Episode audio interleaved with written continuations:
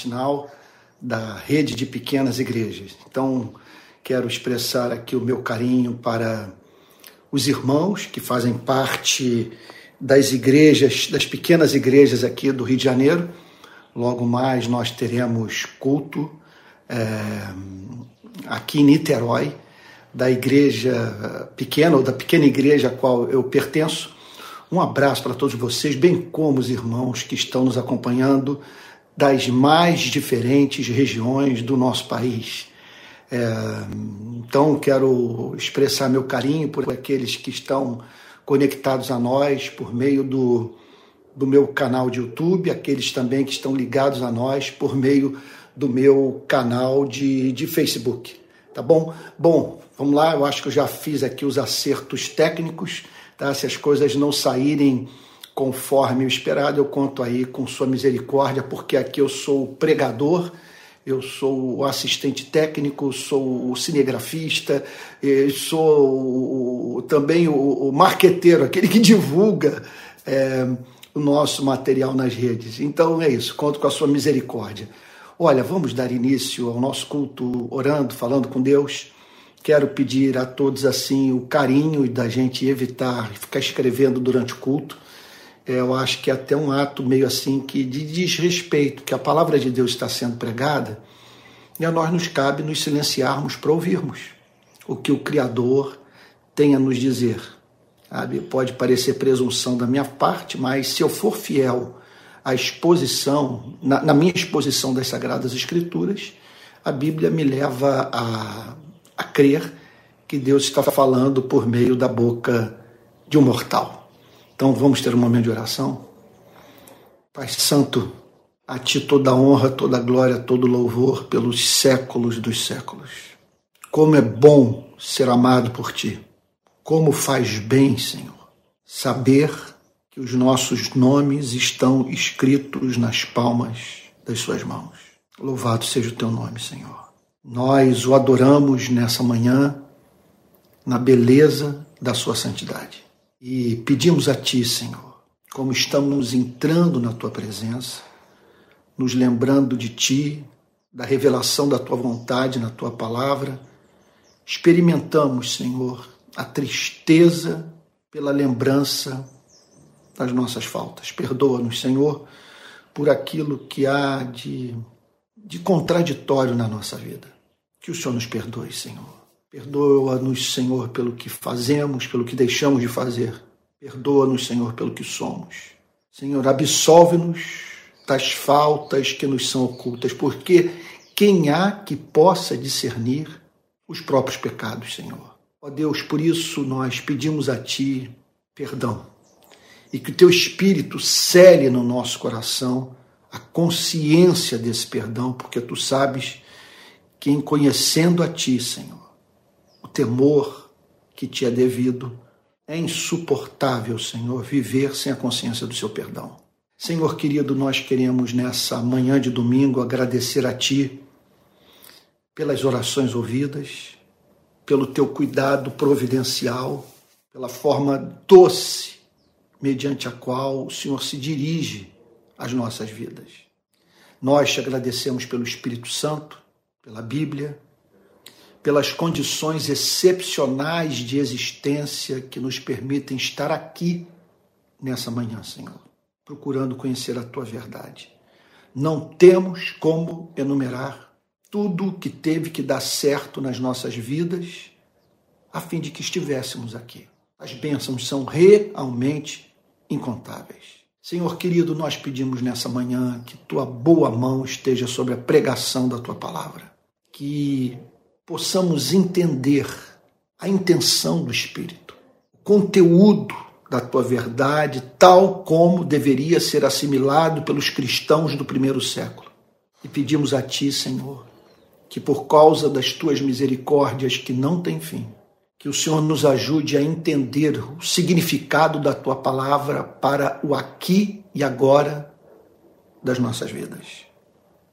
Senhor, ajuda-nos a nos esquecermos do que nos preocupa, Senhor, colocando os nossos fardos aos teus pés, Senhor, a fim de que permaneçamos atentos aquilo que o Senhor tem a dizer a nós por meio da tua palavra.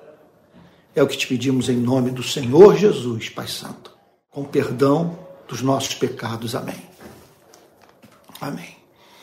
Irmãos queridos, seguindo a série de pregações, uh, tal como eu havia prometido a todos, sobre os milagres de Jesus registrados nos quatro evangelhos, pela ordem.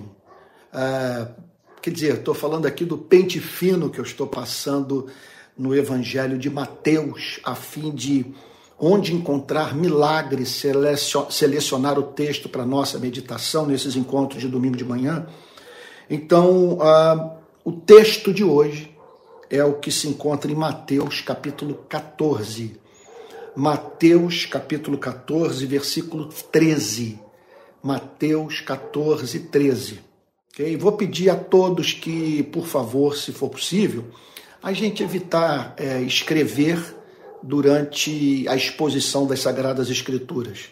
Porque, vamos dizer, é, se Deus está falando, faz todo sentido nós nos silenciarmos para ouvir Sua voz, não é verdade?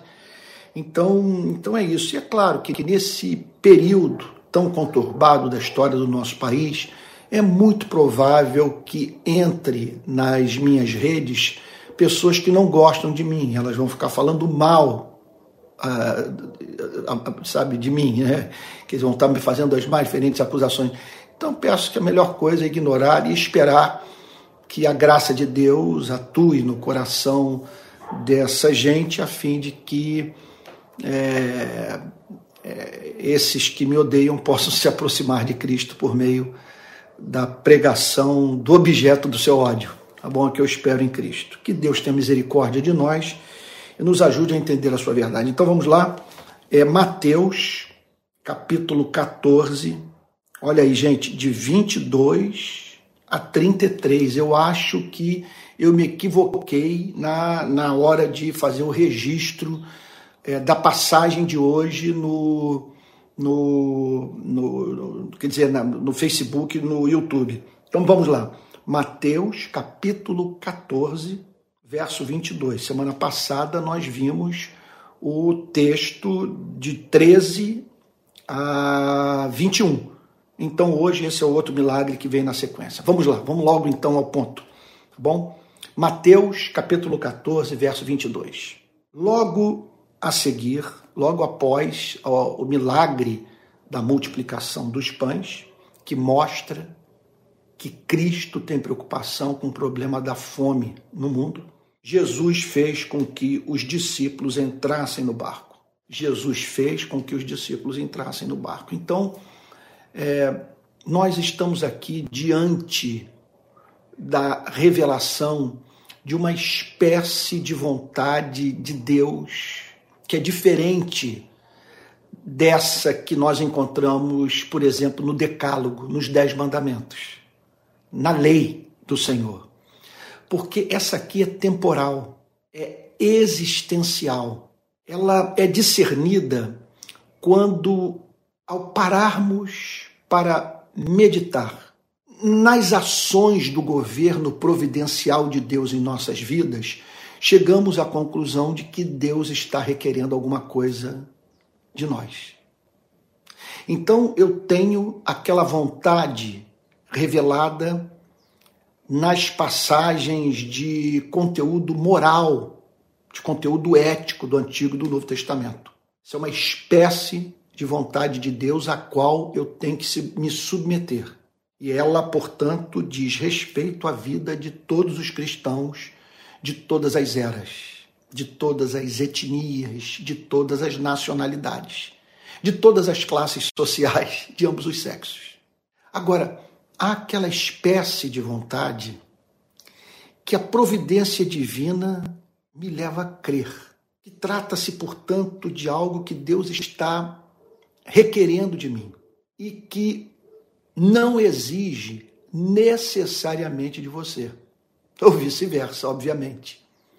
Então, naqueles dias, Deus não estava pedindo de todos que entrassem naquele barco no mar da Galileia e atravessassem o lago a fim de se dirigirem para uma, uma outra parte, para uma outra praia é, do mar da Galileia. Então, tratava-se de uma vontade revelada para a vida dos discípulos. E nesse sentido, portanto, é de suma importância que tenhamos vida de oração, de intimidade com Deus, andemos em santidade, para que possamos discernir essa voz. Porque ao discernirmos essa voz, nós passamos a entender qual espécie de geografia Deus decretou para que nela fôssemos abençoados. Deixa eu dar um exemplo. É, eu tenho a impressão, talvez eu esteja aqui faltando com a modéstia, e que Deus me corrija se esse for o caso.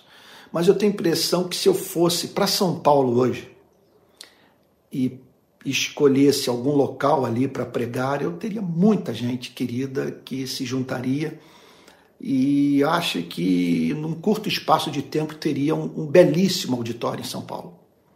Bom, isso em razão dos amigos, em razão do número de seguidores. É a segunda cidade, às vezes é a cidade onde eu tenho mais pessoas me ouvindo no mundo, mais do que o Rio de Janeiro. Já, já, já teve pesquisa que apontou para isso. Mas me parece que Deus não me chamou para é, pregar semanalmente, regularmente, na cidade onde eu tenho tanta gente que me ama. Também é, me parece que Deus não me chamou para exercer cargo público. Por isso eu não sou filiado a nenhum partido político, não estou concorrendo nessas eleições. Eu acredito que Deus me chamou para ser ativista, evangelista, é, escritor, proclamador do Evangelho de Jesus. Então, isso se aplica à minha vida, não se aplica à sua. A vontade de Deus, portanto, para você é bem diferente da minha sobre vários aspectos. Você está entendendo o ponto? Como discernir essa vontade? Bom, eu acho que assim, eu penso que em primeiro lugar é usando o cérebro. É você entendendo que, por exemplo, Deus jamais vai orientá-lo a fazer algo que seja contrário à revelação da sua vontade moral na sua palavra. Segundo lugar, ele não vai chamá-lo para pular do pináculo do templo, de você cometer um ato de loucura, de alguma coisa que é irracional e que expõe a vida de gente que está ligada a você. Sabe? Bom, é, outro, outro fato também é, é, a providência costuma emitir sinais que Deus está nos levando numa determinada direção e que se nós tomarmos um outro caminho, deixaremos de ser abençoados por Ele. Deixa eu dar um exemplo tirado da minha vida, o Rio de Paz. Para mim é um sinal eloquente da providência divina que eu devo continuar trabalhando no Rio de Paz, porque esse apoio dos meios de comunicação, a, a, liberdade que me foi dada, a mim e os meus amigos do Rio de Paz, de nos comunicarmos com milhões e às vezes literalmente bilhões de pessoas, em razão das manifestações que tem a cobertura dos meios de comunicação, isso é uma coisa que eu não posso menosprezar. Eu não tenho como negar essa vocação. É uma plataforma que me permite expressar os valores do cristianismo para muita gente e no planeta inteiro. E de graça. Eu não pago para essas emissoras cobrirem as nossas manifestações. Bom, tudo isso só para dizer que existe essa espécie de vontade, uma vontade, portanto, que, que nos é revelada mediante o governo providencial de Deus. Eu sugiro, eu sugiro que você também pare para ouvir pessoas mais maduras, na hora de você tomar essas decisões, especialmente decisões que vão alterar radicalmente o curso da sua vida. Quando eu tomei a decisão de deixar de ser pastor titular da Igreja Presbiteriana da Barra da Tijuca, eu fiz depois de muita oração e de conversar com algumas das pessoas que eu mais respeito nesse país. Então foi muito claro o que Deus estava querendo de mim E pronto, e assim eu fui, e é o que eu recomendo a você fazer. É entender que existe essa espécie de vontade. Jesus, naquele dia, disse para os seus discípulos: entrem no barco. Se eles não, se eles não entrassem no barco, eles estariam deixando de cumprir a vontade revelada é, por Deus para a vida deles. Então Jesus fez com que os seus discípulos entrassem no barco e fossem e fossem adiante dele para o outro lado enquanto ele despedia as multidões. Então, o Senhor Jesus, em conexão à, à orientação para que os discípulos entrassem no barco, é, disse para onde eles deveriam ir. E ao tomarem essa decisão, eles ficariam momentaneamente privados da presença física de Cristo.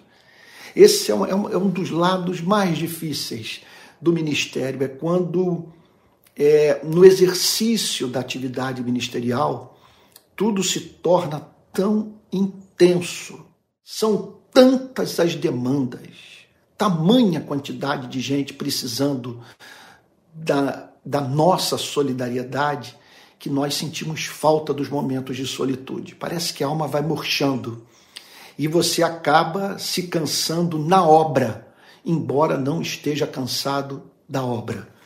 Mas os discípulos, portanto, se submeteram à vontade revelada por Cristo para as suas vidas. Repito, eles deveriam entrar naquele barco e ir para um outro ponto do mar da Galileia, a fim de ali reencontrarem a Cristo. Verso 23. E tendo despedido as multidões, o Senhor Jesus as atende, olha só, e se despede delas. Observe que o próprio Cristo nos deixou exemplo da necessidade imperiosa de nós nos afastarmos momentaneamente das multidões, daqueles aos quais nós estamos servindo, sejam muitos, sejam poucos, a fim de buscarmos renovação espiritual, de modo que possamos servir mais intensamente, de uma forma mais eficaz essas mesmas, essas mesmas pessoas. Então o Senhor Jesus despediu as multidões.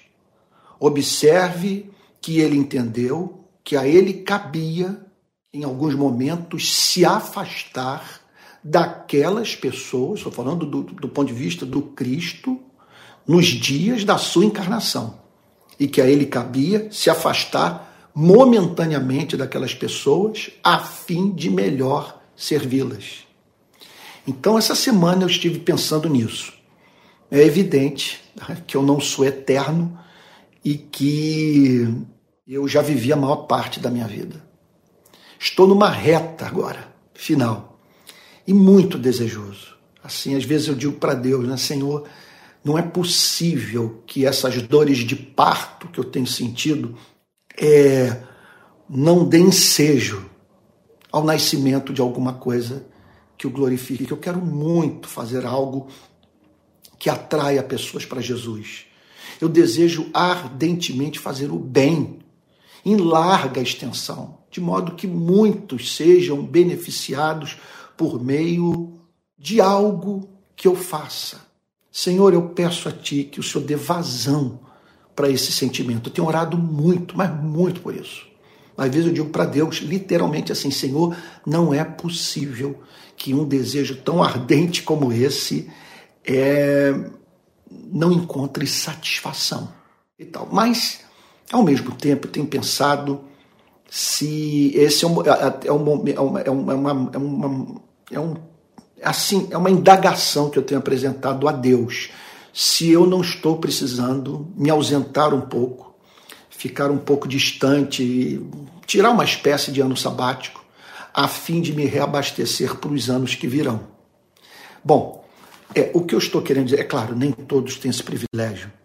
A maioria trabalha muito, sem tempo para respirar. Eu diria até que esse modelo político-econômico que está aí tem que ser combatido por nós, porque não faz o mínimo sentido nós nos dedicarmos ao trabalho, sabe, de uma forma tão extensa a ponto de não termos tempo para nossa alma. Mas o texto, voltando ao texto, Mateus declara que, tendo despedido as multidões, ele subiu ao monte a fim de orar sozinho. Jesus subiu ao monte a fim de orar sozinho. Então nós temos o seu exemplo de amor ao próximo, de, de, de dedicação aos que careciam da simpatia, da bondade, da, da misericórdia divinas. Mas nós temos esse exemplo também deixado por Cristo no registro histórico dos quatro evangelhos. Ele separava tempo regular para estar na presença do Pai. Olha, vou fazer aqui agora uma, uma admoestação. Se eu estivesse no púlpito, é, eu certamente falaria com, com uma veemência que não é própria para essa forma de comunicação. O que eu quero dizer é o seguinte: é que, olha, só existe uma forma de você sobreviver nesse mundo caído de você não ser engolido pelo sistema, não ser devorado pela cultura, da sua alma não definhar, ainda que você esteja dedicado é, ao, ao, ao reino de Cristo, fazendo alguma coisa que é evidente que Cristo chama a sua igreja para fazer. O que eu estou dizendo é o seguinte: você vai perder o ser se não for radical com a sua agenda. Sobre o que, eu estou querendo fazer, falar. Sabe que você vai perder a alma se não separar tempo para a solitude, para a busca voluntária por momentos de solitude na presença de Deus. Você precisa estar em contato com sua própria alma e dar atenção exclusiva àquele que mais o ama no universo e que tem o seguinte para lhe dizer hoje: invoca-me e responder-te-ei, anunciar-te-ei coisas grandes e ocultas que não sabes. O texto prossegue com Mateus dizendo: Ao cair da tarde, lá estava ele só então o Senhor Jesus estava no monte, sozinho, a fim de estar na presença do Pai. Agora, aconteceu o que, para muitos, em especial aqueles que têm uma teologia romântica em relação à vida, ao governo providencial de Deus, aconteceu inesperado. A direção que Cristo deu para a vida dos seus discípulos os remeteu para o sofrimento eles tiveram que enfrentar é, uma dor que não enfrentariam se tivessem desobedecido a Cristo.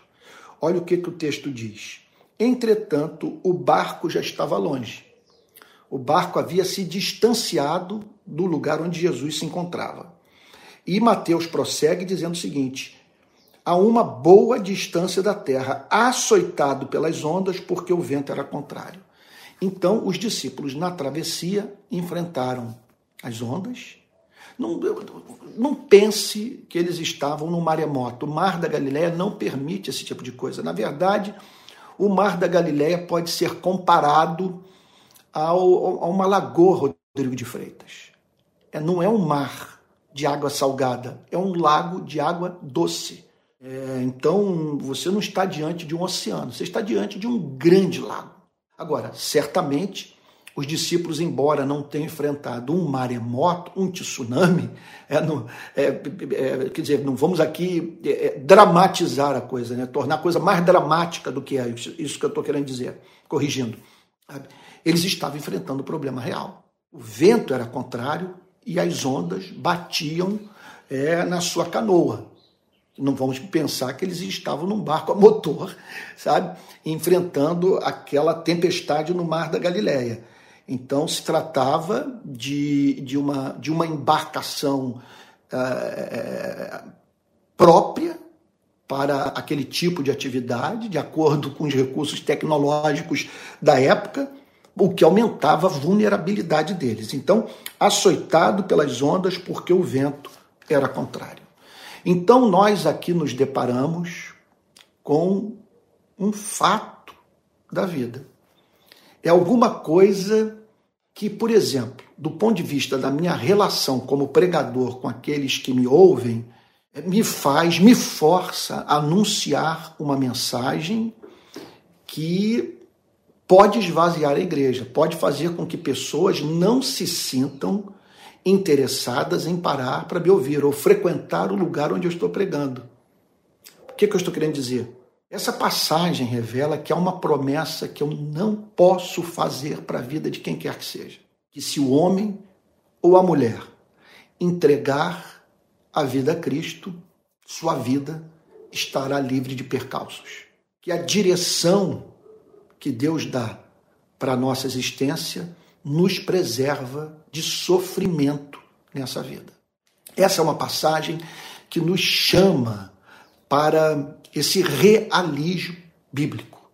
Os discípulos, repito, só enfrentaram aquela tempestade porque estavam sendo obedientes a Cristo. Eles entraram no barco, eles atravessaram o lago e subitamente se depararam, veja só, com a força do vento que fazia com que as ondas batessem no barco. É alguma coisa assim que certamente quando eles foram para o mar da Galileia, o texto me parece que nos leva a crer nisso. Quando eles entraram no barco, a, o, o, o quadro, vamos assim dizer, climático não era esse. Estava entrando no mar da Galileia o equivalente aqui ao vento sudoeste que entra no Rio de Janeiro. Quando entra o vento sudoeste, é, é, é você tem, portanto, o mar cresce, você tem ressaca, ok? E vem, e vem a, a chamada frente fria. O tempo fecha e, e, e, com isso a chuva cai. Então, vento sudoeste. Eles estavam enfrentando um vento assim. Subitamente, aquele vento os acometeu. O que, o que revela também o seguinte: que muitas vezes, no cumprimento da vontade de Deus, da, dessa vontade que eu chamaria de existencial, providencial, que tem a ver com o nosso chamado ministerial, com a vocação é, que Deus fez a você e a mim, sabe que nem sempre nós vamos encontrar o caminho pavimentado. E você olhar para a situação e dizer o seguinte: veja como a vontade de Deus está revelada nesse ponto da minha vida. Ele apontou o caminho e eu estou encontrando, portanto, é, esse mesmo caminho totalmente preparado, pavimentado, sem obstáculo para mim. Então é evidente que essa vontade de Deus nem sempre é assim. Pode acontecer de esse cuidado, dessa direção providencial de Deus vir acompanhada dessa aquilo que a gente costuma chamar dessa abertura de porta. A porta se abre e você diz o seguinte: olha, essa oportunidade só pode ser de Deus ela é singular, ela é especial, ela me possibilitará ela é, fazer o bem para muita gente. Repito, né, voltando aqui ao exemplo que eu dei no início da pregação, a história do Rio de Paz. Quando naquela manhã de março de 2007 eu vi as areias de Copacabana tomadas de repórteres, de, de cinegrafistas, de jornalistas, ali eu entendi que o meu ministério estava é, vivenciando uma guinada, que Deus estava me chamando para um outro tipo de missão que não havia até então passado pela minha cabeça. Simplesmente aquela porta se abriu. Mas já vivi situações de a revelação da vontade de Deus é, vir ao mesmo tempo acompanhada da presença de muitos obstáculos para o seu cumprimento na minha vida. E os discípulos, portanto, é, para cumprirem essa vontade plenamente, que significava chegarem do outro lado do mar da Galileia, eles tiveram que enfrentar essa tempestade. Então, que sejamos maduros nessas horas, o que significa que haverá momentos que, no cumprimento dessa vontade, nós vamos precisar de muita coragem. Vamos precisar de perseverança. Uma palavra que hoje é muito usada de resiliência. Não faz parte do meu vocabulário, nem sei porquê. Acho que está muito gasta. Eu nunca usei também, antes dela se tornar conhecida. Então, é, é essa perseverança que faz com que a gente não desista, não desista apesar das pressões da vida. Então o texto prossegue dizendo assim: De madrugada, Jesus foi até onde eles estavam. De madrugada, Jesus foi até onde eles estavam. Então fica aqui mais uma lição de suma importância para que nós não venhamos a cair num estado de completo desencorajamento. Nós não temos a promessa de Deus de que no cumprimento da sua vontade nós vamos encontrar, conforme eu acabei de dizer, o caminho pavimentado. Que não haverá lutas, oposições infernais. Essa promessa não nos é feita. Aliás, no, o cumprimento dessa promessa pode tornar nossa vida, sob alguns aspectos, pior. Entenda isso. A promessa, sim, que o Evangelho nos faz é que Jesus nunca nos abandonará. Aqui está o texto declarando que, que Jesus se dirigiu onde, para onde eles estavam. E o impressionante, andando sobre o mar. Andando sobre o mar. Bom, uma pessoa de uma mentalidade mais cientificista pode olhar para essa passagem e dizer o seguinte: olha, aqui acaba o meu diálogo, a, a minha. A, assim, acaba o meu interesse pela Bíblia.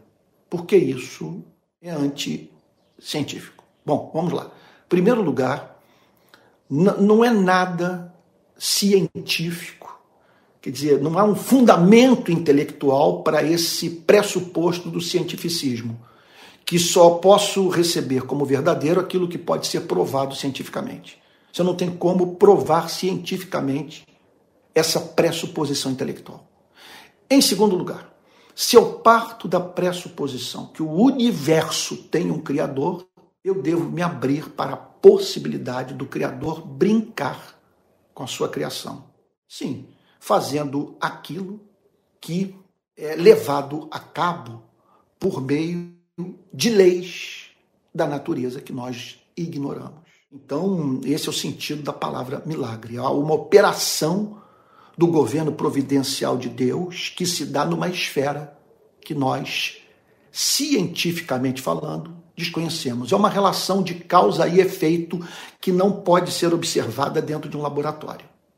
Então não tem nenhum problema com isso. Eu creio que o mundo foi criado do nada pela palavra de Deus, eu não vejo problema intelectual algum em, em declarar que Jesus andou literalmente sobre as águas.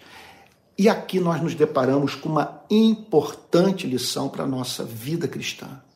É que a graça de Deus pode operar de modo inusitado. Que nós podemos ser surpreendidos por um modo de atuação da providência divina que foge completamente aquilo que nós poderíamos esperar. Portanto, o que nós nunca podemos fazer é prescrever a forma de Deus atuar na nossa vida. Ou o modo dele atender às nossas necessidades pessoais. Ou de, ou de nos ajudar no cumprimento do nosso chamado. Aqui nós estamos diante do, daquilo que foge a, a qualquer expectativa, a qualquer experiência passada, do ponto de vista da relação de Deus com o seu povo. O Messias vir por sobre as águas. Sabe? Mesmo a leitura do Antigo Testamento não faz com que necessariamente quer dizer, a leitura das profecias referentes ao Messias não nos faz que necessariamente é, ou não fez com que necessariamente os discípulos esperassem esse tipo de operação. Então fica aqui essa lição, que a forma dele atender às nossas necessidades, dele se fazer presente na nossa vida, pode nos surpreender, ocorrer de modo inesperado, desafiando a nossa teologia, fazendo com que a nossa teologia cresça de modo que na nossa relação com Deus possamos discernir formas novas, diferentes de Deus operar nas nossas vidas. Não estou falando de nós fazermos doutrina com base em experiência. Isso é um terreno pantanoso. Então, todos passaram por uma determinada experiência numa reunião de oração e isso se torna doutrina, se torna normativo. Não estou dizendo isso.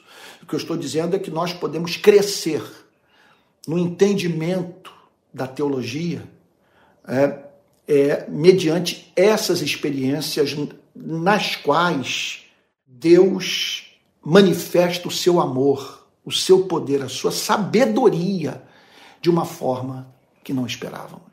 Então, a passagem declara que o Senhor veio andando sobre o mar. Os discípulos, porém, vendo andar sobre o mar, ficaram apavorados e gritaram.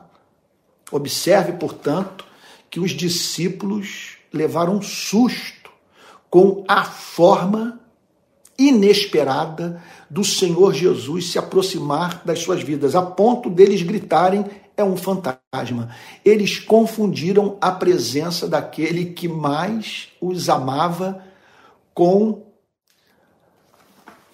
com uma alma, com o espírito, sabe, com o desconhecido, com aquilo que vinha assim do imaginário místico do mundo do sobrenatural e que fez, portanto, com que eles se desesperassem. Eles confundiram a, a presença do seu melhor amigo com a presença é, daquilo que, por se aproximar, é, meu Deus, sem cartão de visita, sem dizer para o que veio, sabe? Quer dizer, eles estavam lidando ali com com o desconhecido.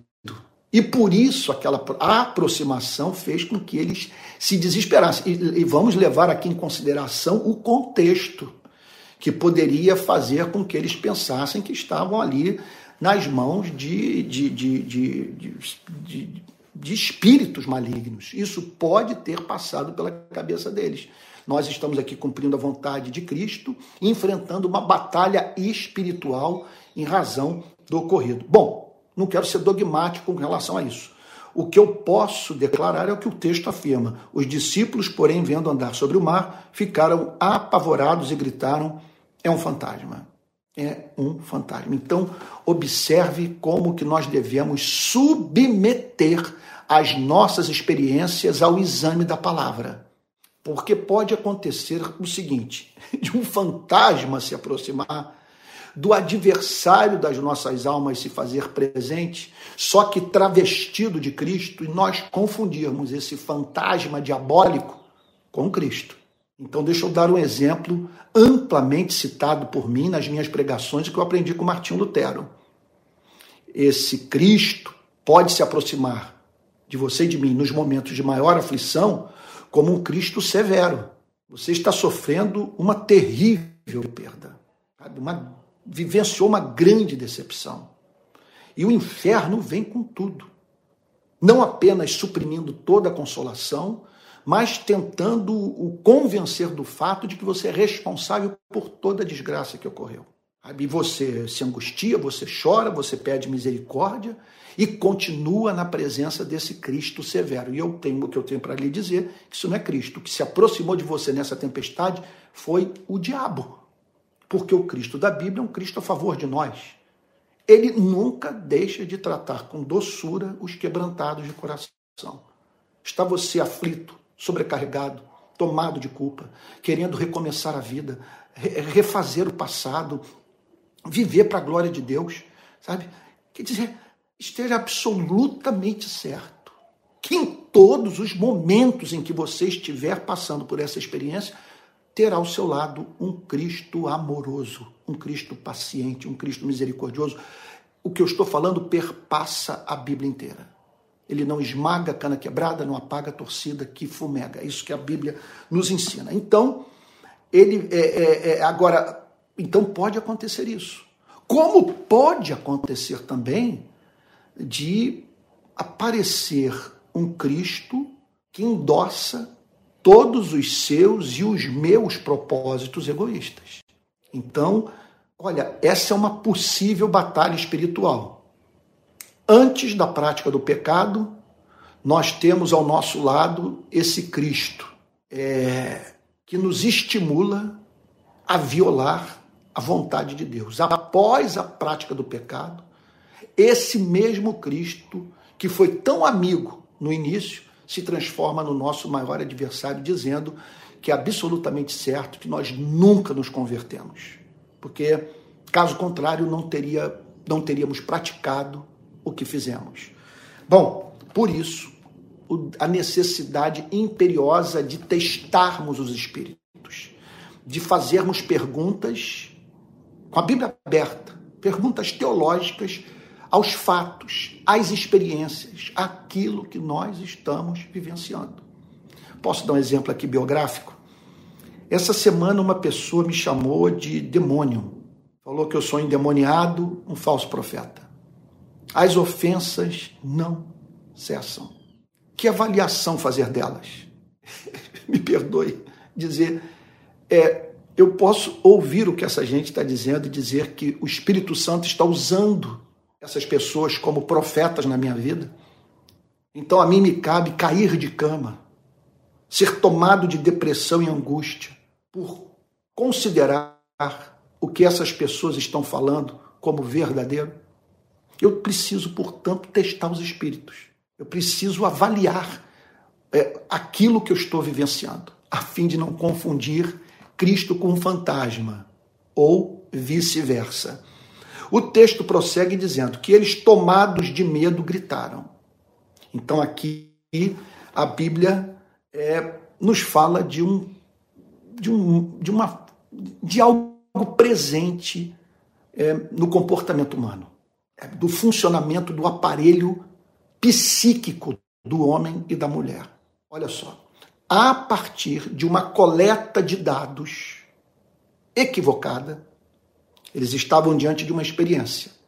O melhor amigo deles se aproximava, o que mais os amava. Eles confundiram aquele amigo com fantasma, com sobrenatural, com inexplicável. E naquele cenário todo de turbulência, turbulência literal. Então, a partir dessa coleta equivocada de dados, dessa péssima teologia, desse, dessa forma errônea de interpretarem a manifestação da providência divina, eles foram tomados de medo. E ao serem tomados de medo, tiveram sua vida governada por esse sentimento. Então o texto declara que eles, tomados de medo, gritaram começaram. Imagina a cena. Essa gente toda aí, olha, aquele pessoal que estava naquele barco, são os principais forjadores da cultura ocidental. O que eles ensinaram, o que proclamaram, é, o que aquilo, acerca do que testemunharam, está aí há dois mil anos. Essa gente é, é, é foi fundamental para a construção dos nossos valores. Você não tem como estudar um documento como a Declaração Universal dos Direitos Humanos sem pensar na produção intelectual desses homens que estão num barco apavorados, gritando, tomados de medo. E o texto, portanto, declara o seguinte: Mas Jesus imediatamente lhes disse. Jesus então se aproximou para sacá-los daquele estado de medo Aqui o medo, porque você ter a sua vida é, condicionada pelo medo, sabe, simplesmente é, significará que você tomará decisões baseadas nesse péssimo conselheiro. Esse conselheiro falar, fará com que você, de uma forma nada racional, procure um, um, um, um um lugar de refúgio que o imobilizará, que o impedirá de cumprir a vontade de Deus, de glorificar a Deus. Então, a passagem declara que o Senhor Jesus imediatamente lhes disse: coragem, coragem. Aí eu pergunto a você, e numa hora como essa, eu, eu simplesmente me afasto da maior parte dessa chamada literatura de autoajuda, ou do trabalho dos chamados coaches. Coragem. Muitos vão dizer que nós devemos ter coragem na vida e que sem coragem não realizamos nada. Agora, qual é o fundamento da coragem? O que é a coragem? A coragem é aquele sentimento do qual, ou aquela virtude da qual todas as demais virtudes dependem no momento da tempestade porque é a coragem que faz com que eu cumpra a vontade de Deus, quando o cumprimento dessa mesma vontade envolve risco risco de dor, risco de sofrimento, risco de morte. E os discípulos, portanto, foram chamados por Cristo para enfrentarem aquela situação com coragem, não perderem o ser, não perderem o bom senso, manterem os olhos fixos no lugar para onde eles deveriam se dirigir, que Cristo havia designado para as suas vidas. Só existe um fundamento para a coragem, porque lá estavam os discípulos no mar da Galileia, naquela tempestade, ventania e as ondas batendo no barco. Aí eu pergunto a você: quem em sã consciência pode dizer, afirmar que é capaz de enfrentar o mar da Galileia? Sabe? Esse é o ponto. Essa é a nossa desgraça, que é a nossa glória, conforme nos lembra Pascal. Em que consiste a nossa desgraça? No fato de que nós temos cérebro, que é essa é a nossa glória. É, nós sabemos que estamos em perigo. E nós somos capazes, inclusive, de divisar o perigo ou a ameaça, mesmo quando é, é o, o, aquilo que pode representar a nossa destruição ainda não se fez presente. Então, se nós formos pensar nas ameaças à nossa felicidade, a partir tão somente dos, dos, dos recursos de que dispomos, para enfrentarmos os reveses da vida, olha, realmente nós vamos precisar de nos entupir de ansiolítico. Não vamos conseguir viver sem alguma droga. Vamos ter que consumir muito álcool. A nossa meta será nos evadirmos da realidade, porque nós sabemos que não somos páreo. Aqui, me perdoe o lugar comum, para o mar da vida. Está lembrado da música? Se as águas do mar da vida quiserem te sufocar, segura nas mãos de Deus e vai. Então, é, é, é, é uma canção inspirada nessa passagem. E nós sabemos que se você for examinar uma situação como essa, o barco fazendo a travessia e o mar se voltando contra você, sabe? Não há como nós não nos desesperarmos o fundamento dessa coragem tem que ser Cristo e a Sua palavra. Veja, quando o Senhor Jesus pediu dos discípulos coragem, ele pediu o que era razoável, porque é razoável que os discípulos creiam naquele que exerce autoridade sobre os ventos e as ondas. Coragem sou eu. Esse é o fundamento da nossa esperança, da nossa coragem do nosso destemor. É por isso que nós ousamos. Por isso que nós entramos no barco. Por isso que nos dispomos a enfrentar o desconhecido. Porque aquele que diz coragem é o mesmo que diz sou eu. Então, veja, não é que nós tenhamos recebido da, da, da parte de Cristo palavras que nos confortam na tribulação. O que Cristo tem a nos oferecer é Ele próprio. Essa é a certeza maior que temos. Nunca estaremos sós. É isso que faz toda. Coragem sou eu. Sou eu. Como é que ele pode. Por que, que eu deveria então ter coragem por ele me dizer sou eu? Porque ali estava o Criador daquele mar. Ali estava o Filho do Deus que exerce autoridade sobre as ondas e os ventos. Coragem sou eu. Esse é o fundamento da nossa esperança. Porque quem está dizendo para você e para mim, sou eu, não é a natureza inanimada. Quem está dizendo sou eu é aquele que nos amou e com seu sangue comprou a sua e a minha vida a fim de, a fim de nos tornar é, herdeiros das suas promessas é, cidadãos do seu reino eterno. Então, coragem sou eu, não tenham medo. Não tenham medo. Por que não tenham medo? Porque ter medo é duvidar do caráter de Deus. Não tenham medo. Então, aqui está uma palavra sendo dada. Não tenham medo. Quer dizer, eu devo obedecer a essa declaração tanto quanto eu devo obedecer o mandamento de amar o próximo como a mim mesmo. Porque eu amo o próximo como a mim mesmo por amor a Deus.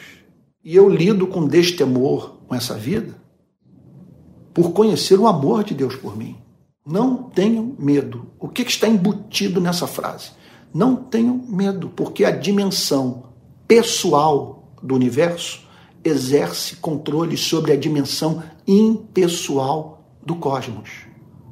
Não tenham medo porque Deus é onipotente. Não tenham medo porque, na sua onipotência, ele exerce completo controle sobre aquilo que ele criou. Não há um átomo aí correndo pelo universo a revelia da vontade daquele que diz que não cai um pardal do céu sem a sua permissão, que até os cabelos da nossa cabeça estão contados. Então Pedro disse: Se é o Senhor mesmo, mande que eu vá até aí andando sobre as águas. Jesus disse: Venha. Olha, eu não vou me ater muito aos motivos dessa declaração do apóstolo Pedro, o que o levou a, a fazer uma oração como essa, porque eu estou aqui olhando para o relógio, eu não quero me estender muito na pregação. Agora, o que chama atenção nessa passagem é a obediência do apóstolo Pedro. Ele botou o pé na água naquele dia, em obediência à ordem de Cristo: venha. E Pedro, descendo do barco, andou sobre as águas e foi até Jesus. Ou seja, aqui está uma lição eterna para você e para mim. Nós podemos nos ver vivenciando o inusitado, o novo, o surpreendente, o que representa um verdadeiro desafio à razão quando nos submetemos inteiramente à vontade revelada de Deus, tal como uma criança se submete à vontade de seus pais. E aqui Pedro creu na mensagem de Cristo e desafiou uma lei da natureza, a lei da gravidade. Pedro, descendo do barco, andou sobre as águas e foi até Jesus. Reparando, porém, na força do vento, teve medo e, começando a afundar, gritou: Salva-me, Senhor. Reparando, porém, na força do vento. Que significa que ele não preservou a pessoa de Cristo diante dos seus olhos. Que em algum momento ele foi levado a desviar os seus olhos de Cristo e fazê-los repousar sobre as circunstâncias. Essa é uma lição eterna.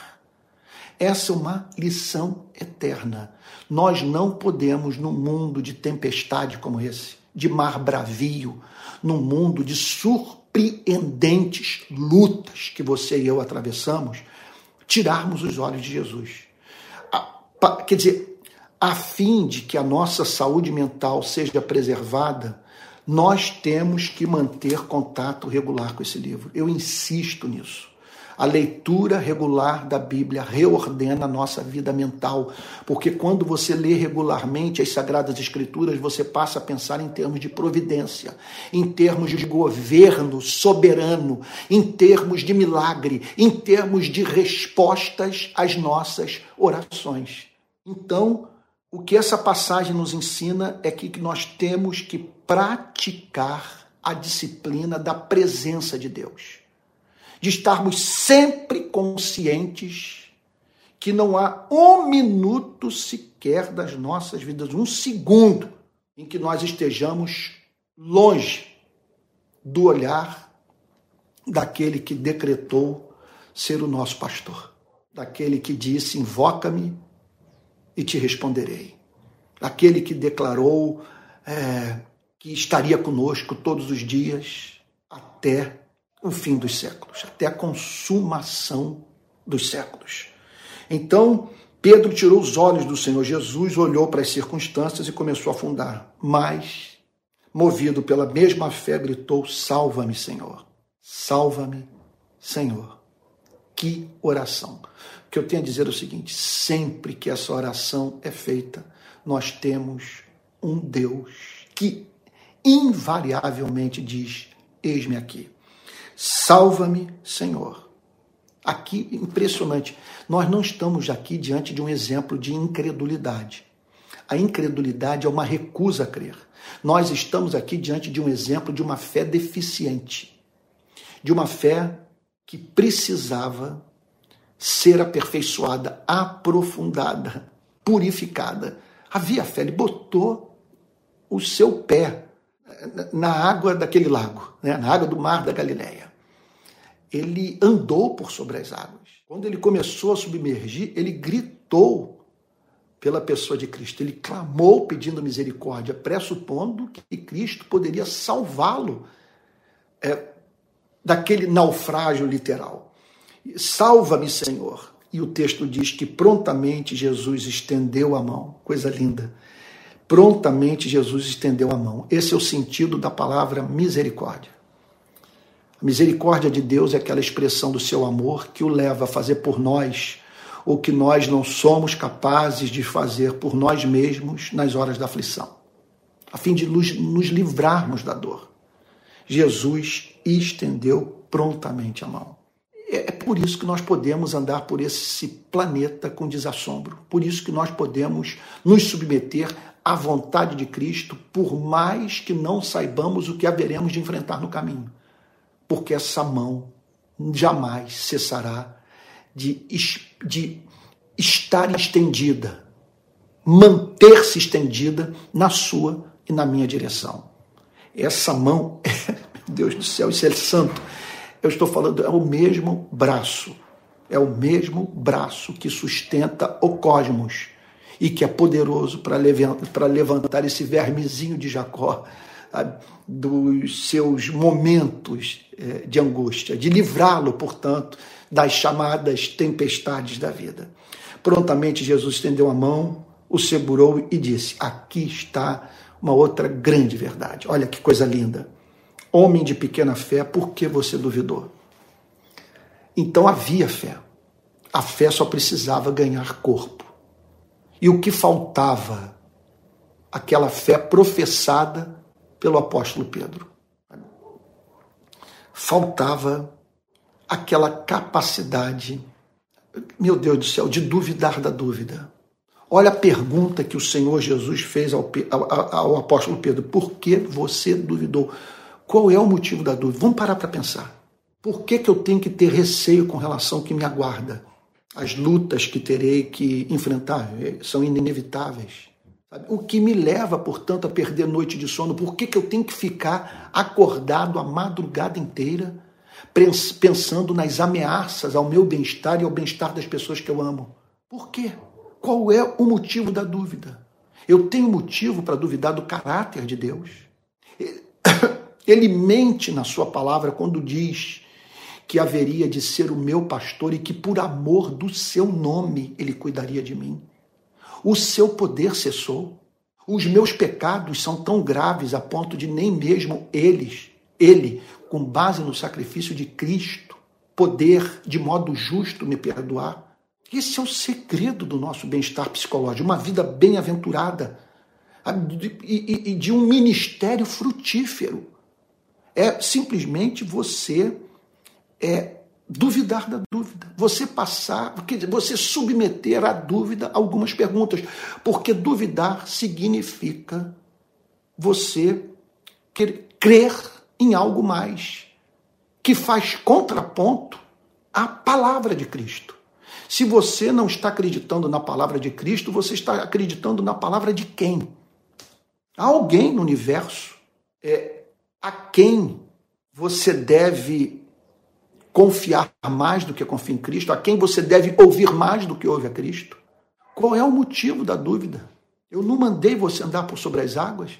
Você tinha só minha palavra, minha palavra basta para você enfrentar o inferno, para você enfrentar a todos os argumentos dessa razão que se tornou pessimista por ter se tornado incapaz de ver a vida pela lente do Evangelho. Por que duvidaste? Qual o motivo que eu tenho para duvidar? Eu posso dizer que minha vida está à mercê do destino cego. Isso faz, isso faz algum sentido? Eu posso declarar que nesse momento esse Deus me ignora?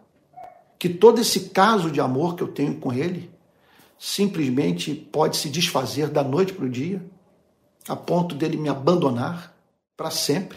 Eu posso, portanto, acreditar no oposto daquilo que é ensinado por Filipenses, capítulo 1, versículo 6. Aquele que começou a boa obra em vocês haverá de completá-la até o dia de Cristo Jesus. Então aqui está a pergunta das perguntas. Homem de pequena fé. Não havia um espírito perverso no coração do apóstolo Pedro. O texto não diz que ele queria descrer. Tem gente que quer descrer. Tem gente que, em razão de alguma paixão pecaminosa, trabalha duro, consciente ou inconscientemente, para encontrar justificativas para sua incredulidade. Nós aqui estamos diante daquilo que poderíamos chamar de doença da fé. A dúvida faz parte da vida em fé. E, e a dúvida é de fundamental importância para que aprofundemos a nossa teologia. A dúvida ela, ela, ela emerge muitas vezes em face do surgimento de alguma inverdade que fomos levados a crer, e você olha para aquilo e diz: Olha, eu não estou confortável com isso alguma coisa me diz que há um equívoco no que está sendo afirmado. E nessas horas a dúvida opera de modo redentor. Ela nos livra de uma mentira diabólica. Agora, a dúvida pode também assim ser usada pela graça de Deus para aprofundar a nossa fé, para tornar a nossa teologia mais exata. Olha, eu, eu, eu já disse isso em outras ocasiões, e quem me acompanha há muito tempo vai me ouvir é, falando agora é, sobre esse tema pela milésima vez. O início da minha vida cristã foi atormentado por muitas dúvidas. Dúvidas de todas as naturezas. Olha, o, o que eu posso dizer é o seguinte: se houve alguém que se aproximou do cristianismo buscando fundamento racional para a sua fé, se alguém fui eu. Eu, eu diria que olha, façam o julgamento que quiserem fazer. Eu me aproximei do evangelho com uma mente profundamente cartesiana. Eu queria respostas. Eu queria fundamento. Eu queria alguma coisa que me satisfizesse intelectualmente. E nessa busca, e é claro, com um ponto de vista bastante romântico e racional sobre o papel da razão na formação da fé, eu sofri horrivelmente. Mas nunca na minha vida eu desejei, eu desejei não crer.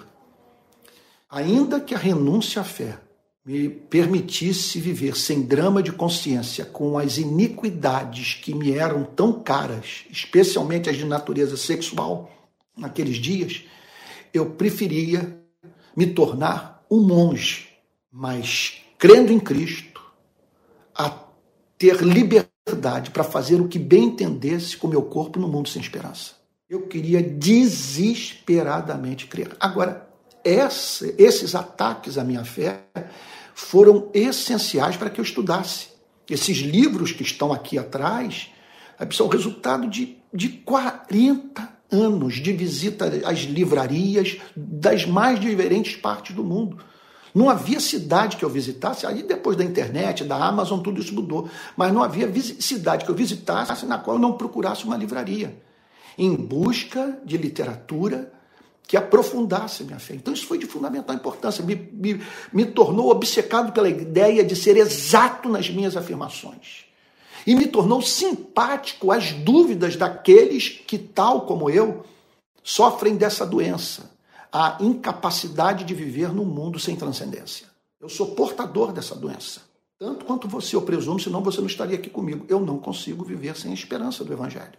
Simplesmente, ah, Antônio, eh, você procura Cristo porque você realmente é, faz dessa fé uma muleta, já que você não consegue encarar os problemas da vida. Amigo, eu sou realmente uma pessoa desesperada por Cristo, porque não encontro nenhuma outra resposta satisfatória para a minha angústia existencial. Eu só consigo dormir seguro porque essa frase dita para os discípulos foi dita por mim um dia, pra, foi dita para mim um dia por Cristo. Coragem, sou eu. Não tenha medo. Então, o Senhor Jesus nos apresentou aqui aquilo que nós poderíamos chamar de, de malandragem santa. Em que consiste essa malandragem, essa sabedoria em lidar com a vida? Consiste na capacidade de você fazer perguntas, as dúvidas que emergem e que querem roubar a sua paz. Não é possível, não é possível que a verdade esteja com o diabo, que a verdade esteja com o medo, que a verdade esteja com aquele que me apresenta certos fatos, supostos fatos em relação à vida, que me fazem me entupir de remédio. Não estou condenando aqui o uso de ansiolítico, remédio para dormir, longe disso. O que eu, aquilo contra o que eu tenho que me opor é aquele desassossego de alma que é fruto da dúvida. E de uma dúvida que nunca foi examinada, nunca foi confrontada. Por que eu deveria duvidar do Evangelho de Jesus Cristo?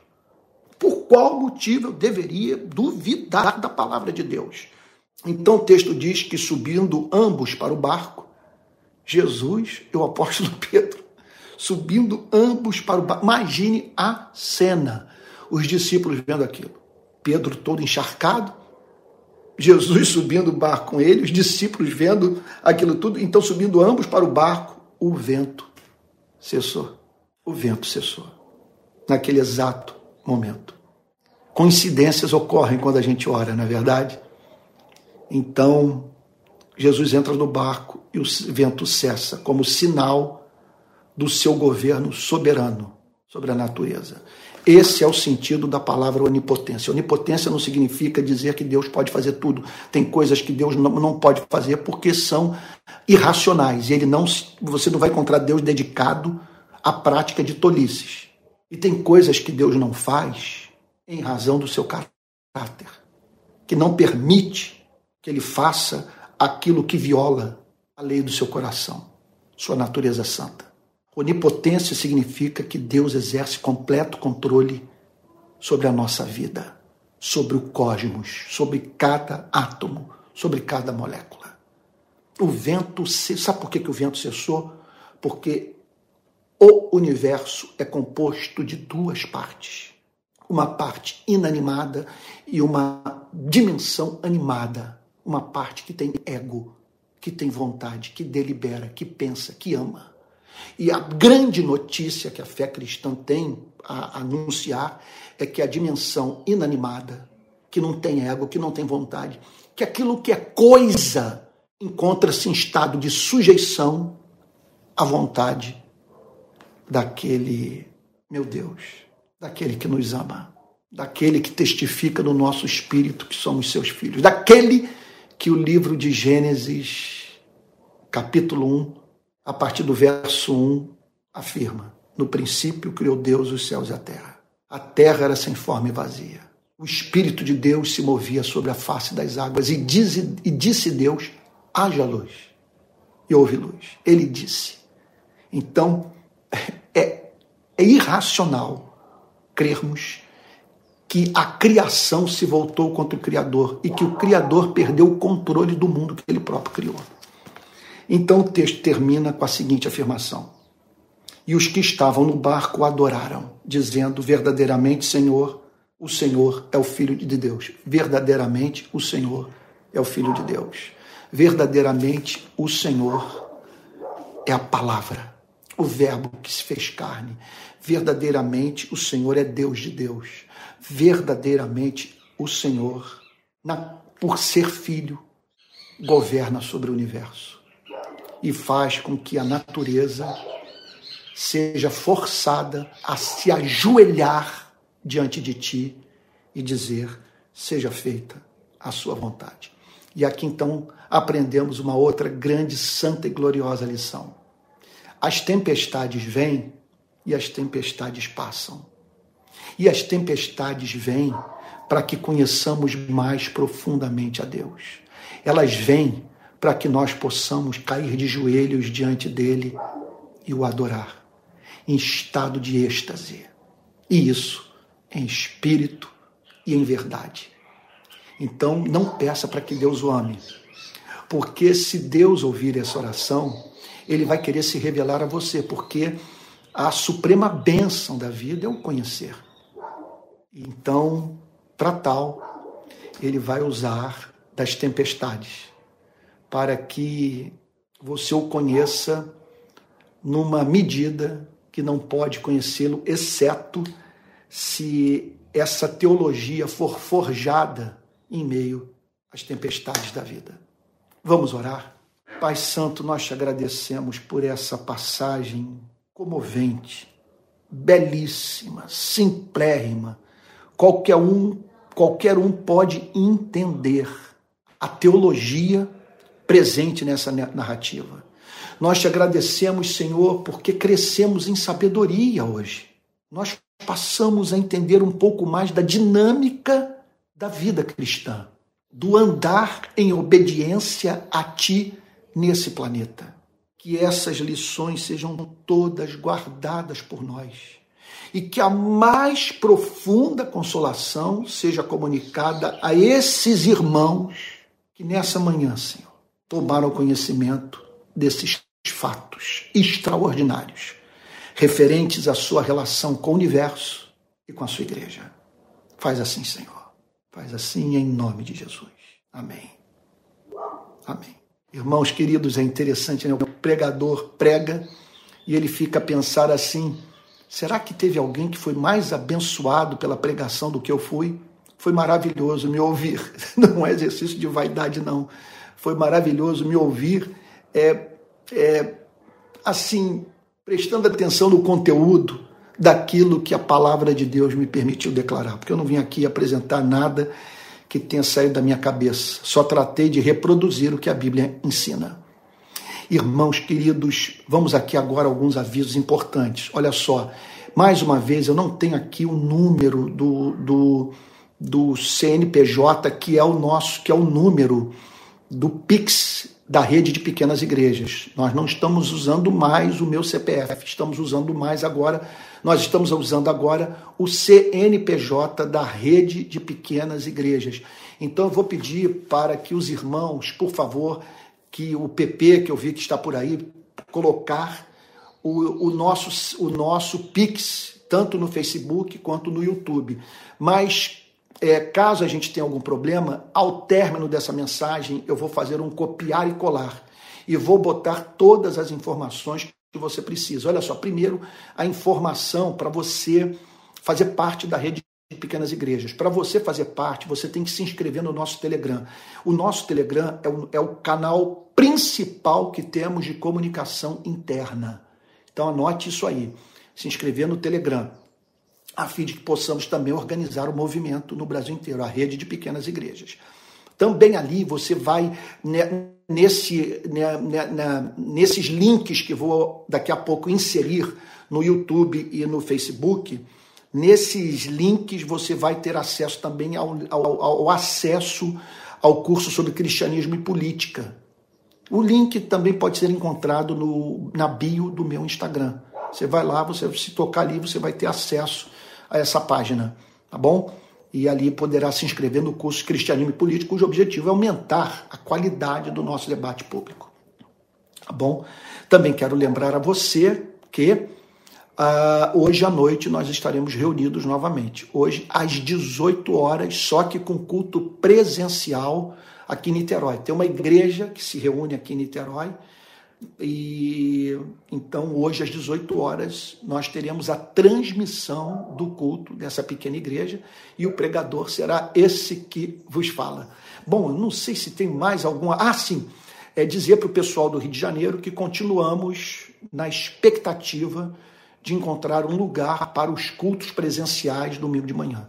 Nós queremos manter essa dinâmica do templo, mas não o templo como uma finalidade em si mesmo. Não queremos isso.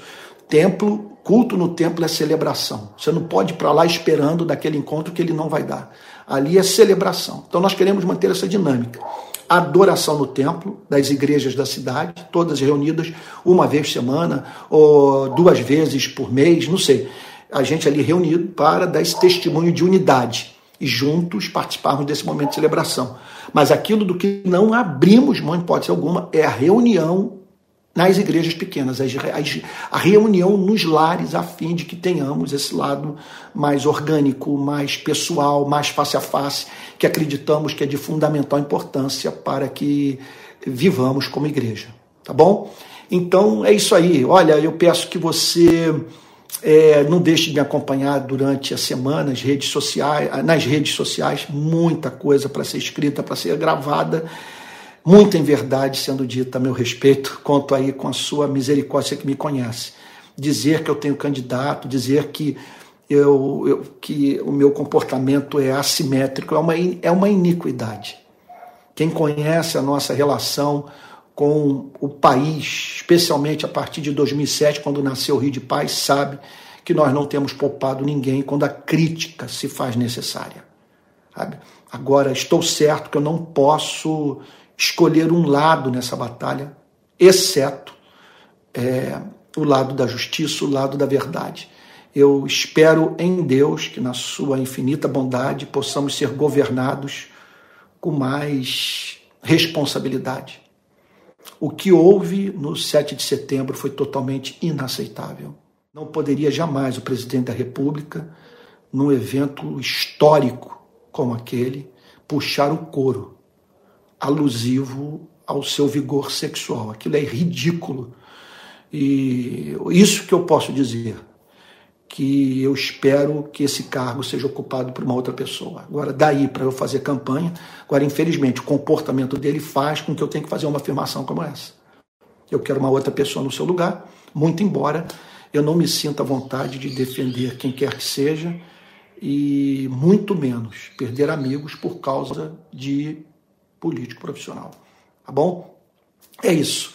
Vamos receber a benção apostólica. Eu daqui a pouco vou apresentar os links, vai ficar, eles ficarão nos comentários do YouTube e do Facebook, tá bom? Vou apresentar os links e também vou botar lá na descrição do, do Facebook. Ou, ou melhor, do YouTube, que permite ali que no vídeo você coloque essa descrição. Tá bom? Vamos encerrar? E eu espero de todo o meu coração encontrá-lo mais tarde, às 18 horas, com, transmissão ao vivo, tempo real, aqui de Niterói. Vamos receber a benção apostólica. Que a graça do nosso Senhor e Salvador Jesus Cristo, o amor de Deus o Pai e a comunhão do Espírito Santo sejam com cada um de vocês desde agora e para todo o sempre. Amém. Irmãos, essa mensagem vai ser salva tanto no YouTube quanto no Facebook e você poderá divulgá-la compartilhando o link com quem quer que seja. Está aí o PP colocando agora o nome da, o, número da, da conta bancária da Rede Pequenas Igrejas. Eu estou livre desse constrangimento. Agora os depósitos são feitos na conta da Rede Pequenas Igrejas. Gente, fiquem com Jesus, tá bom? Bom almoço e até logo mais. Que Deus guarde a todos.